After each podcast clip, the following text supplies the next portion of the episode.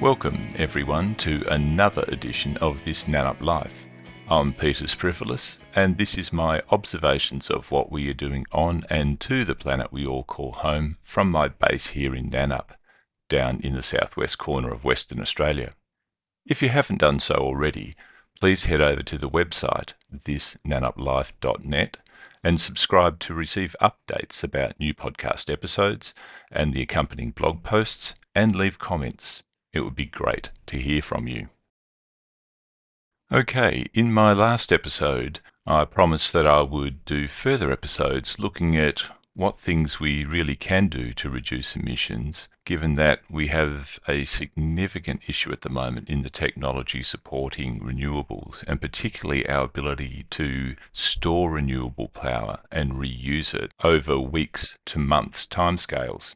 So I thought a good place to start would be to look at transport as a domain, given that fossil fuel powered transport contributes about a fifth of global carbon dioxide emissions and what things we can expect over the next one or two decades in terms of reduced emissions from transport. So let's get started. The absurdity of two friends choosing to fly nearly 8,000 kilometres from England to Malaga in Spain to catch up, rather than one of them taking a 300 kilometre train trip, demonstrates just how broken our approach to transport related greenhouse emissions currently is.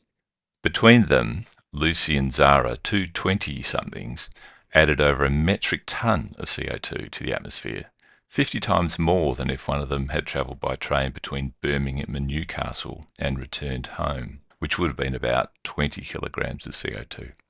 But who can blame them when the combined cost of their flights to Spain was less than 80 pounds as opposed to £105 for one of them just to take the train. The travel choices made by these two young women cut to the heart of the transport related carbon emissions problem.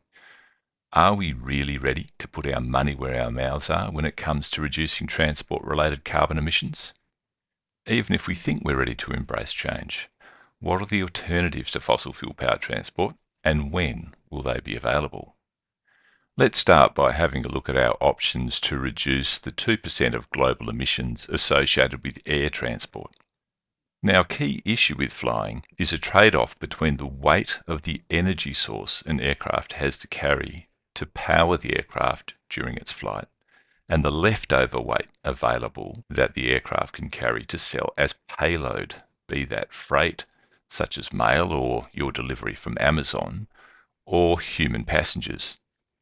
The main reason that oil sourced jet fuel, which is otherwise known as kerosene, is used in jets is because jet fuel packs over 80 times the amount of energy as the same amount of energy that you could store in an equivalent weight of lithium batteries.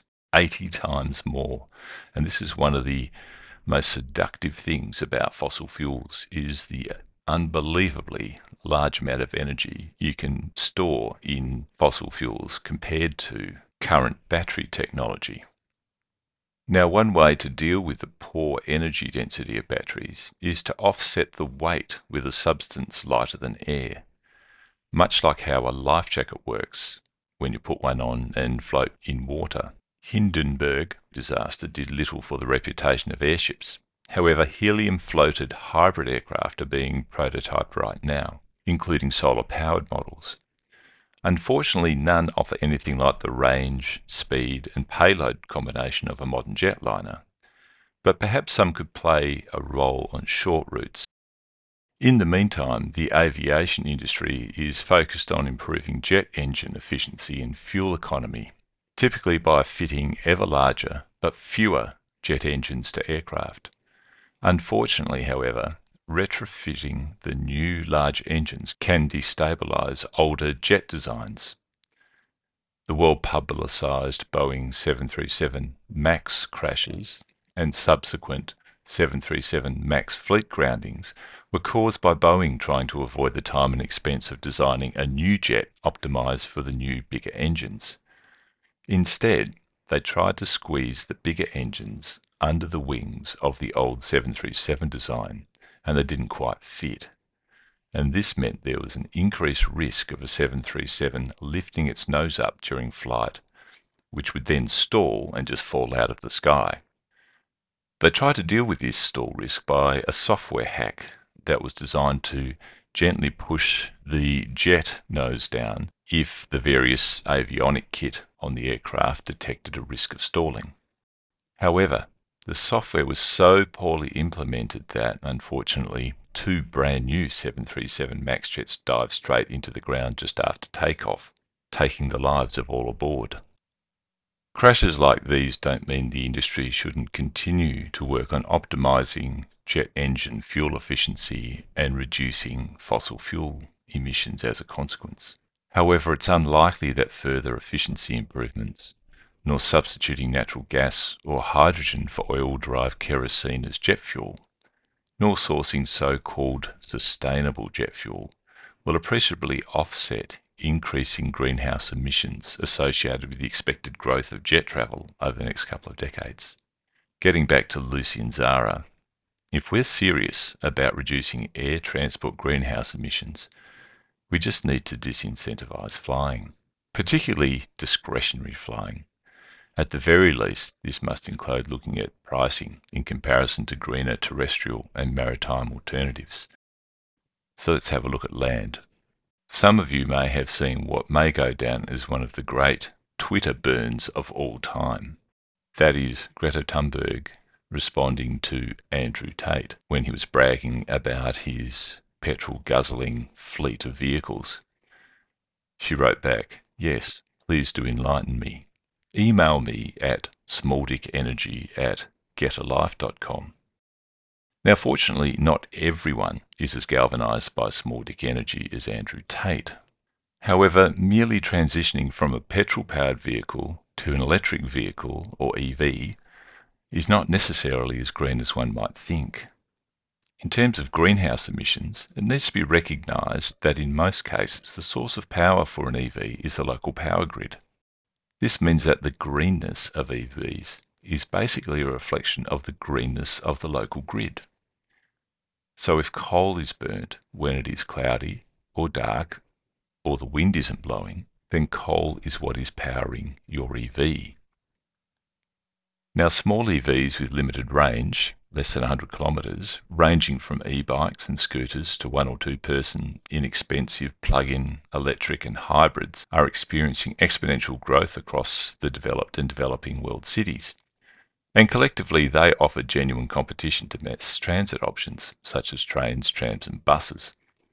These small EVs compete on greenhouse emissions, travel times, cost, and mineral use resource criteria. Notwithstanding the safety issue, however, of separating fast moving e scooters and the like from both pedestrian traffic and car traffic.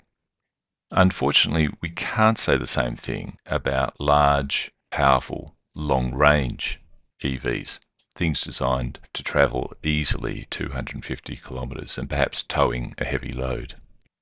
Replacing large conventional cars, tradesman utility vehicles, and long haul trucks while simultaneously reducing overall emissions depends in large part on solving three R's addressing range anxiety, shortening recharge times, and sourcing renewables or other non emitting sources of energy around the clock and during all times of the year. Leaving aside current unrealistic expectations of renewable storage, recharge times remain problematic with current battery technology. Recharge time is money lost for tradesmen, delivery, taxi or rideshare, and truck drivers also, the wisdom of consuming large quantities of copper and lithium to extend the range of large EVs to current petrol and diesel powered equivalents is also questionable, given the additional vehicle weight with the associated road wear, even longer recharge times, and the upgrades to power grids that would be needed. Fortunately, proven greener alternatives to pure petrol or diesel powered long range large vehicles are available, most larger automotive manufacturers offer compressed natural gas, or CNG, as an alternative to petrol or diesel, with about a 30% reduction in emissions. CNG vehicles number in the tens of millions worldwide already. petrol or diesel powered electric hybrids typically halve fuel consumption compared to non hybrid equivalents and currently outsell pure EVs 2 to 1 in Australia. Together, they add up to just under 10%. Here in Australia, long distance travel to locations with limited rapid recharge access to EVs is commonplace, probably explains why hybrids are so popular here. With the caveat that natural gas isn't reticulated everywhere, compressed natural gas hybrids, which offer a 30% improvement over petrol or diesel, would further improve the benefits you get from a hybrid and perhaps would rival pure grid charged EVs for both fuel economy and greenhouse emissions. Cutting over existing vehicle fleets to CNG hybrids seems a fairly logical step to consider for delivery, taxi ride sharing, bus trucking, and government agencies serving large population centres with access to natural gas. But let's look at the particular issue of long haul trucking and whether or not we might need to head back to the future. Instead of clogging up our roads with large EV trucks, lorries, and semi trailers, what if we instead invented a system of linking large numbers of trailers together behind a single powerful truck? Then also define major arterial routes for these very long vehicles for all but the last few miles. The reason for doing that would be so that you could supply electricity along that route safely without affecting anyone else, from either overhead or from the ground, while the trucks were in motion, rather than load up such large, powerful EV trucks with heavy slow charging batteries. They wouldn't need any storage at all. Given the routes would be defined and power easily supplied, you could put this heavy traffic on a special purpose road. You know, perhaps using a rocky ballast, individual sleepers to hold down steel rails to accommodate the weight, rather than an easily potholed asphalt or fracturable concrete slab conventional road. Yes, you know where I'm going. Reinvention, upgrade, or electrification of conventional rail networks emerges as the most rational and reasonable low emissions choice for most land transport requirements, no matter what needs to be moved where. Only the very longest journeys where grid power supply is infeasible, things like the Indian Pacific, which goes about 4,000 kilometres across the entire Australian continent, would be better served by either a diesel or even better, a compressed natural gas rail engine. Clearly, however, as the illustration of the 220 somethings from the UK illustrates, rail pricing in comparison to fossil fuel powered alternatives will continue to influence the extent and rate of transition to electric rail. So let's now turn to shipping, and by this I mean things moving across oceans. In our everything from everywhere globalized world, 90% of every good is moved by the commercial maritime fleet which accounts for about 3% of total greenhouse emissions.